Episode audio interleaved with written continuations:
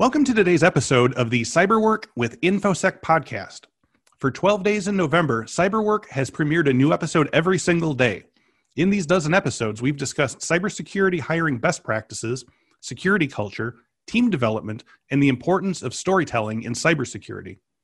Our final episode in our daily podcast series is entitled Security Awareness and Business Culture Ask Us Anything and features four guests from the past two days of podcasts. David Hanson, the Senior Analyst Corporate IT Security and Compliance for Brookfield Renewable, Dan Teitzma, Information Security Specialist Program Manager for Amway, Donna Gomez, Security Risk and Compliance Analyst for Johnson County Government in the state of Kansas, and Tom Larson, Cybersecurity Awareness Lead at Idaho National Laboratory.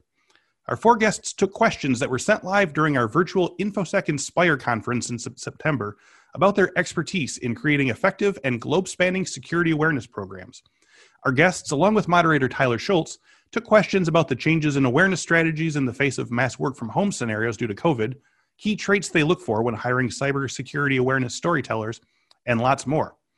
You can also hear more from these guests by checking out the past two days' episodes. If you want to learn cybersecurity or move up the ladder in your career, we're giving all CyberWork listeners a free month of access to hundreds of courses and hands on cyber ranges with InfoSec skills. InfoSec skills is aligned to the work roles, knowledge, and skill statements in the NICE workforce framework and can help you at any stage of your career. Be sure to use the code CYBERWORK when signing up. More details can be found in the episode description. Catch new episodes of Cyberwork every Monday, 1 p.m. Central Time on our YouTube channel for video or on audio wherever you like to get your podcasts. And now, let's ask us anything.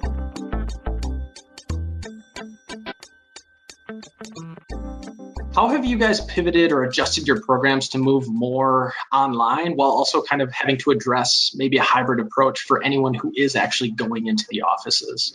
Um, Dan, do you have any any thoughts there? Any any advice?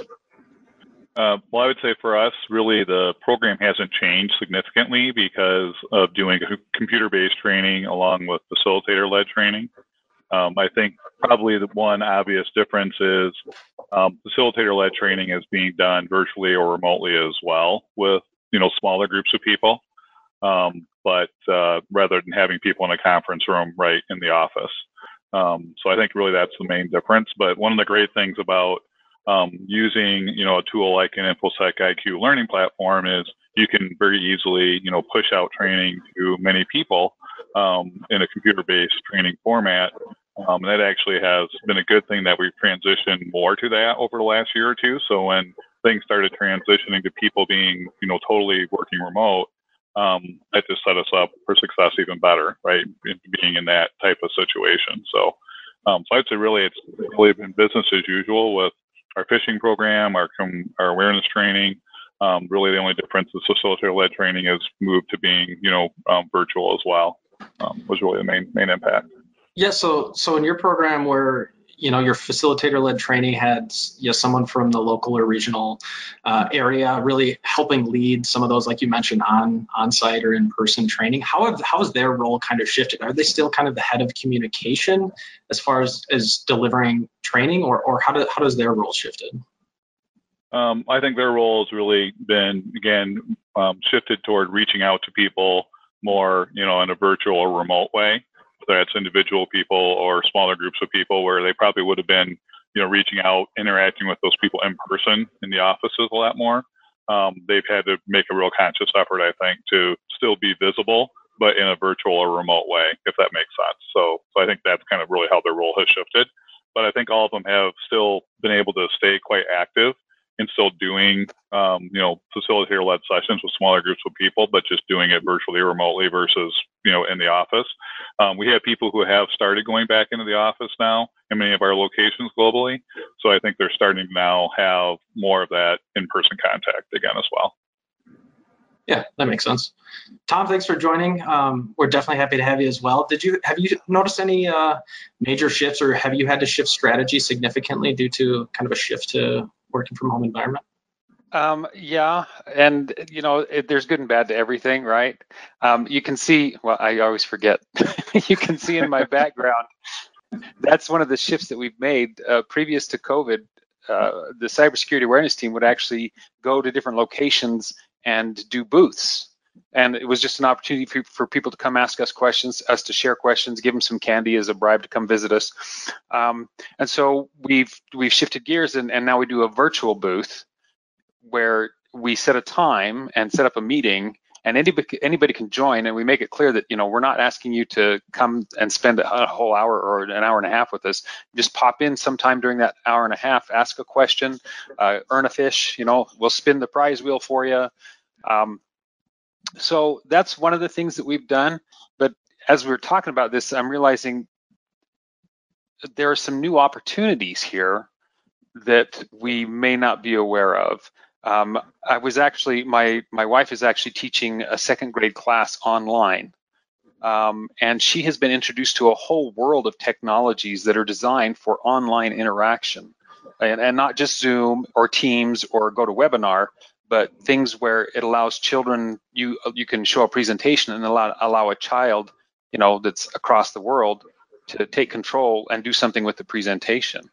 Um, so there's lots of technology out there to help make things more interactive. And that for me that's one of the things that i miss about the in person you know i you know i i spent a lot of my career getting up in front of people and talking and i love doing that but i love being able to interact with the audience feeling the audience's energy getting them to participate and so we have to recognize that there's a lot of technology already out there that allows us to do those types of things beyond just well type something in the chat window you know um, and so that's that's one of the shifts that we've tried to make. You know, try to take advantage. And the other the other thing that I that popped into my head was one of the things that I've learned that I kind of like about this, where everybody's working from home, is I'm starting to learn a little bit more about my coworkers. You know, just by what what they have in their background or uh, you know my boss every morning at our stand-up meeting what stand-up meeting his daughter comes in and gives him a hug before she leaves for school you know now i can put a face and a name to the daughter and i have a little more insight into my boss's personal life uh, that obviously he's willing to share you know that's another thing you got to think about what are you willing to share and what are you not willing to share you know mm-hmm. I, i'm gonna i'm gonna comb my hair and brush my teeth and you know and groom my beard before i get on camera but I'm not worried if my daughter walks in and asks for a candy bar. Uh, you know, I'm not worried if my dog wants me to pet him. You know, and so those are things you have to think about. But it's also that's an opportunity to get to know your audience. And one of the best ways to reach people is to know how to reach them. You know, I take awareness as a marketing challenge. So I want to know my audience. And the more I know my audience, the more effective I can be at reaching them and engaging them and and helping them improve their lives in a secure way. Yeah, that's great, and and it's I think it's very very important and definitely admirable that you're taking on that challenge of how, how are things going to be different because we don't really know if if things are going to shift back to the old way where you, you can do your booth in person and and if if we can when that'll be so I think that's definitely a smart strategy. Donna or David, do you have you uh, are you starting to adopt any new um, strategies or any changes based on the new workplace environment? Jump in quick. Uh, similar to what Dan was saying, there's been no marked change to our new user training or our, our quarterly uh, phish uh, campaigns that we run.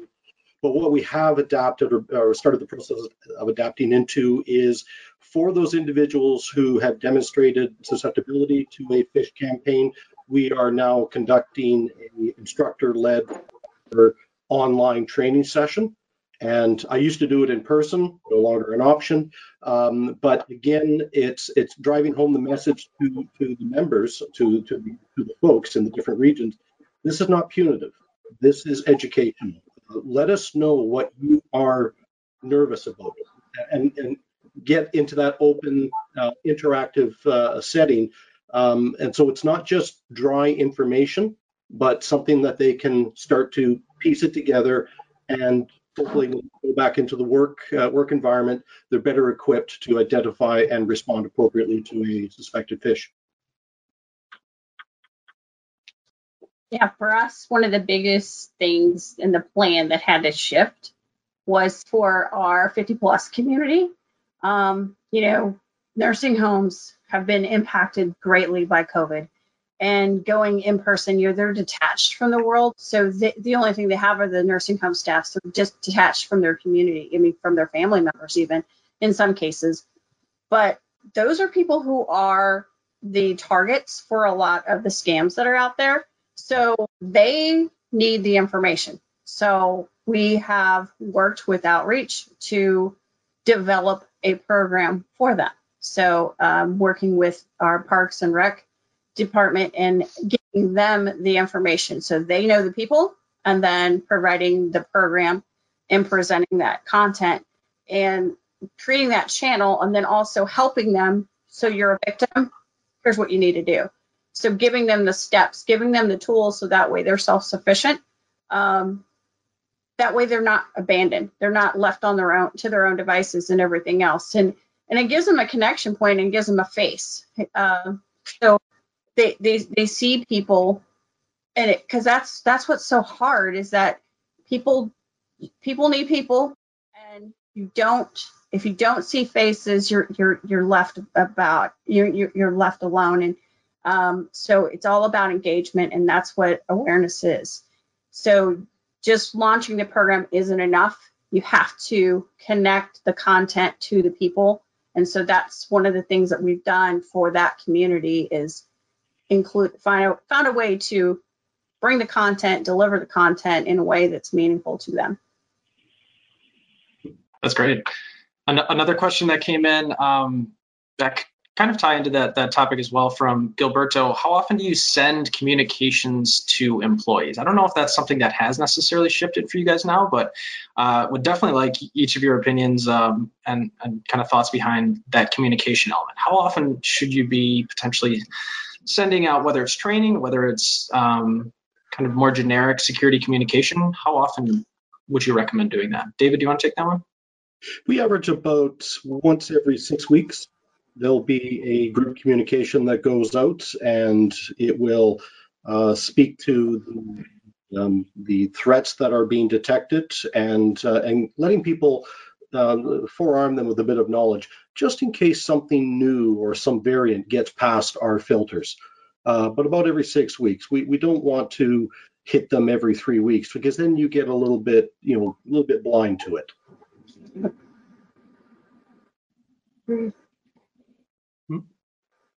Awesome. Um, another another question from Gilberto. This is um, interesting to hear your perspectives on this one as well. What strategy do you follow, or perhaps did you follow, in order to get the budget that you needed to to run the type of program that you're running? Lots of begging. But, but so uh, my my favorite my favorite strategy is to compare my costs to the cost of a new firewall. Um, and in my experience, the the technology that we use to protect our users, be it firewalls or email filters or or proxy servers, uh, all of that is is orders of magnitude greater than my costs. You know, I can buy uh, a couple thousand of those squeeze fish for pennies compared to how much it costs to put in one firewall. And so that's one of the favorite strategies I use. And obviously, you know, and you can always talk about risk and point out that studies have shown that the biggest risk to your cybersecurity is people. And I'm not saying our people are the problem. I'm saying that's how the hackers get in most often. That's the most common way they get in. So that's our biggest risk. So that's where we should be putting most of our resources to protect against that risk. So if it's a risk conversation, you you you've got the, the ammunition already. And if it's a com- if it's just you know dial spend, if it's a spend conversation, well, yeah, you can spend a million dollars on a firewall, or you can spend thirty thousand on a subscription to some great cybersecurity awareness training. You know, so that's how I. That's those are two of the things that that have worked very well for me. Yeah, so kind, of, kind of build. Well, sorry, real quick, kind of building on that. I think it's um, you can you know qualify and quantify um, what the impact will be of a you know, actual security event. So I think if you, you know, can lay out here's a real life um, scenario or situation that either has occurred at our company or, you know, has occurred at other companies that could occur at our company, and you can, you know, help people understand what the true impact of that would be. um, then I think that really helps go a long way with you know driving the discussion and and what makes sense from a budget standpoint around um, awareness training. The way I look at it is so the, here's the way I proposed it. So it was going back to um, so if your organization and whether you have IT governance in place, um, whether your board, you know, what what matters to them, it's your story. You know, you got to tell the story. And if you follow the NIST cybersecurity framework, if you're doing the CIS top 20 controls, whichever one of those is your body of knowledge, whatever one is your cost of compliance, whatever the drivers are, cybersecurity awareness is part of that. I look at cybersecurity awareness as part of your threat and vulnerability management program. It is also, it should be also embedded in your change management practice. It should be embedded in every single practice that you have because it is behavior change. Um, if you want people to know how to do business, um, you want to connect, you, know, you have IT governance program. IT is supposed to enable the business. And how do you do that is you make the business and IT understand each other. And that's part of cybersecurity awareness. Hmm. The security is doing good practice and you have good cyber hygiene. These two things go hand in hand together. So when things are not going well, you we already know what the cost of a cyber attack is. You can ask your cyber insurer, they're going to tell you. The cost of a cyber insurance program, we know what the cost of that is. The cost of cybersecurity awareness program is here's the license cost. You do that cost benefit analysis, you put that in front of your finance, your financial person, it's going to be a no brainer. So understand what what the business wants, needs are, and tell them the story. Um, but put it in the mindset of what's out there, what the standards are. So if they're if somebody is driving, you know, talking about NIST, you know, get to know your auditor, get to know your risk manager, get to know your cyber insurer, you know, find out what's out there and talk to these people.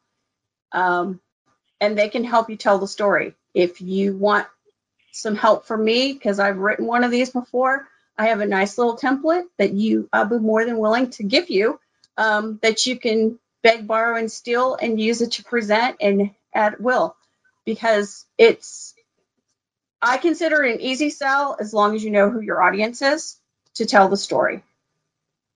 You, you touched on it on a good point, Donna. Um, um, I also cover off on the IT compliance requirements at, at, the corporate level.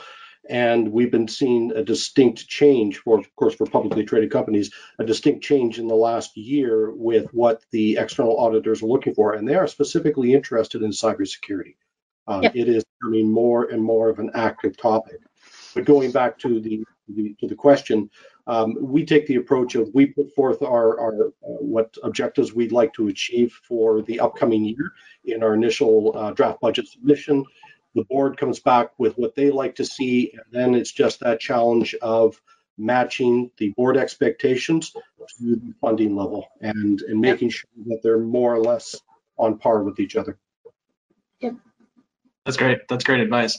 Um, one thing that I was kind of curious about. Um, so, have any of you encountered kind of the mindset amongst whether it's amongst security leadership or just anyone else on the security or IT teams where you know the common frame of mind is you know your employees they may be the um, greatest weakness and maybe we're going to do security awareness and training to achieve compliance but we're better off investing in technology over training. Have, have any of you had to overcome that um, kind of objective of our effort should be in technology rather than um, the time and effort for security awareness and training?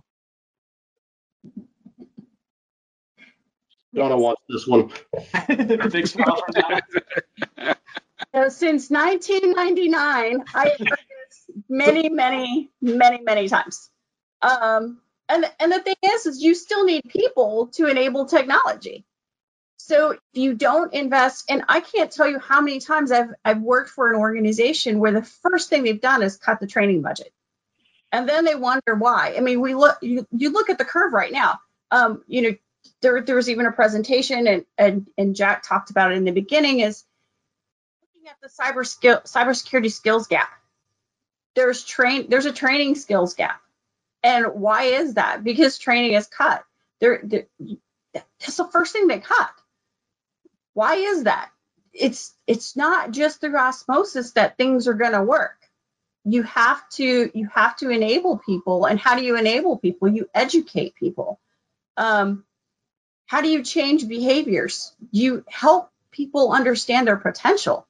Um, you anyone who's taken a leadership course, leaders are not born. You you know leadership is a process. How do you learn that process? It's training. You know, you, you develop yourself into becoming a better leader. Leaders still make mistakes and you learn from mistakes. So um, that this one of those is like going, ah, anytime I hear it. Um, so what am I saying? Get to my point, my 15, you know, my 15 seconds to hold your attention. Um, because I've already lost you with the, the, the flee time here. It, it's it's just that you know training you have you have to do it uh, if anytime someone tells you you redirect them, it's like going, how do you maintain the skills? You have to don't. It, there's a balance because I, I mean we have implemented technology and we did not take the training to train the employees on how to use the technology. That is something that's always missed. You're not just going to learn it. It's just not like it's the same product. It doesn't happen. Training is it's essential and it's part of everything that we do. I, mean, whoo, whoo, yeah. actually, so so I know Tom, just from talking in the past, um, you've actually built a, a a team kind of around you to help with a lot of the things that I know Donna has mentioned. Each of you guys have talked about. Um, and when we're talking about things like your team or anyone else helping you um, run your program, or David and Dan talking about, you know, having an extended global team, whether it's you know facilitator-led training in, in regional areas, what do you do to, or are there any traits that you look for in um, someone else to to add to your team that something you're really look, looking forward to that you know you're going to get your message across and you know you're going to be delivering impactful training? Well, for me, good writing skills, because a lot of what we do depends on writing or or is in writing. Um, good good organizational skills, uh, good good uh, project management skills, because I don't have them, so I need somebody else who can do that for me. um, but yeah, I mean that's that's the first thing. You know, what are the things I wish I had that I don't? Um, and one of the things that I've kind of lucked into is is the last few people or the, the few people that I've had join my team are are very creative and come up with fantastic ideas. Um, you know, so definitely creativity um, and a kind of a marketing mindset and market, marketing um, marketing capabilities and knowledge are definitely things that I look for. You know, the technological stuff it does help, um, but I can get technology help from other people. Um, and mm-hmm. and you know and i'm surrounded with techies you know i need when it's coming when because i need to engage people i need marketing expertise and communications expertise yeah i would say uh, it's really you know communication but also culture right so um, someone that's really um, you know embedded in that location that area that culture right and having a good understanding of that if at all possible because one of the real challenges you have is how do you effectively communicate to a truly global audience, but have it resonate with that person where they're at, right, in a way that's meaningful to them? And um, you know, it's really interesting the discussions that we have and our team that has you know people represented from all over the globe because we'll talk about this training topic or how we're presenting something, and someone will say, well, in our culture, that would kind of mean this or would resonate this way. In our culture, it would mean this and resonate this way. And you just realize that you have to be have people that can understand those differences, right? So that's one of the things we talk about that's so important is you have a consistent message globally, but you have to adapt it for the culture at the local level. And that's absolutely key. And you need the people that have that cultural, you know, uh, awareness to be able to do that. Yeah, your your person on the in the locale, they're going to give right. you incredible value. Um, you know, as I found out through the engagements uh, last year, you're dealing with our with our China uh, uh, group. Get to the point. Do not flower. Do not just get to the point. That's that's what they understand. That's the norm for them. Um, in uh, in Colombia and Brazil, yeah, uh, informal, build up the rapport with the individuals or with the group. That's great. Ireland, just bring beer. You're good. Um, you know. Go Irish. So it is it is adaptive, and yet you're still trying to create that common training standard uh, to, to so you have to be adaptive. And, and, and I like your, your point, Tom, about the the the, um, the the people skills.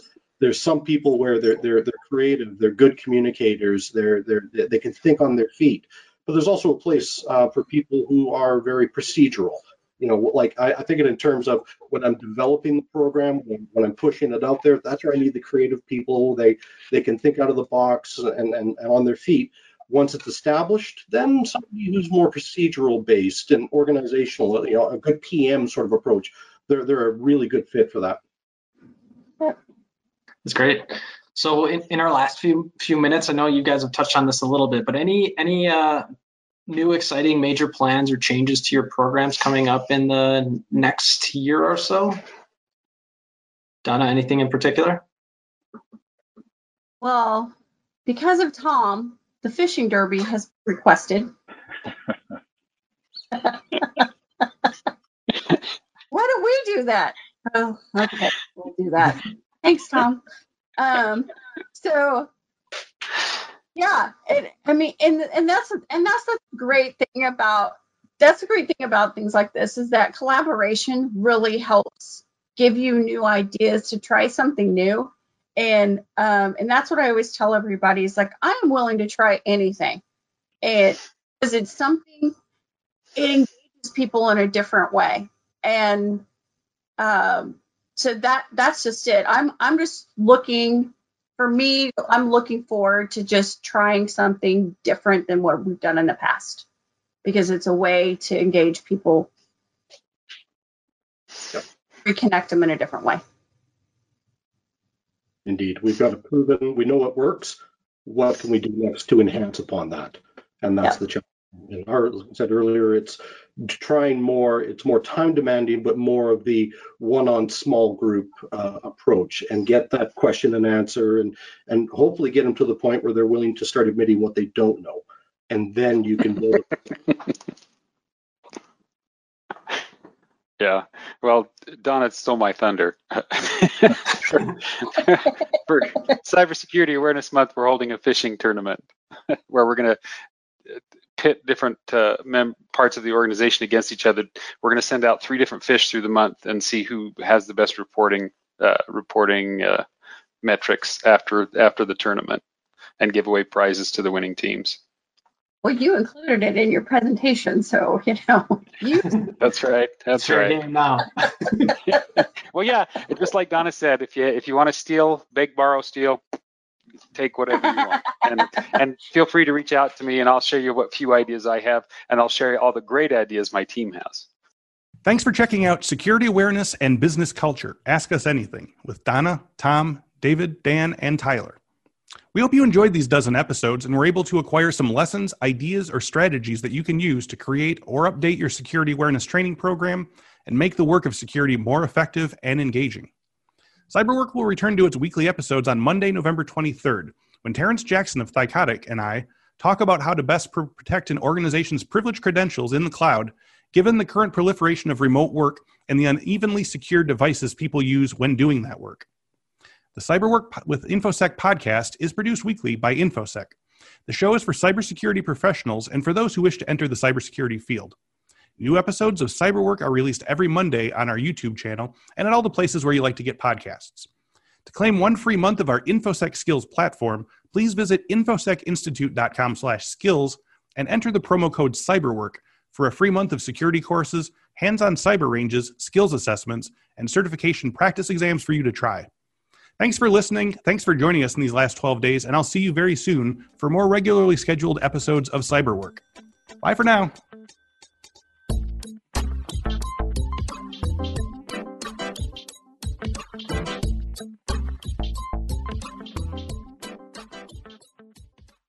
How about some free cybersecurity training resources for you and your team? Just go to infosecinstitute.com slash free to get ebooks, training guides, and more than 100 cybersecurity training courses, all free for CyberWork listeners.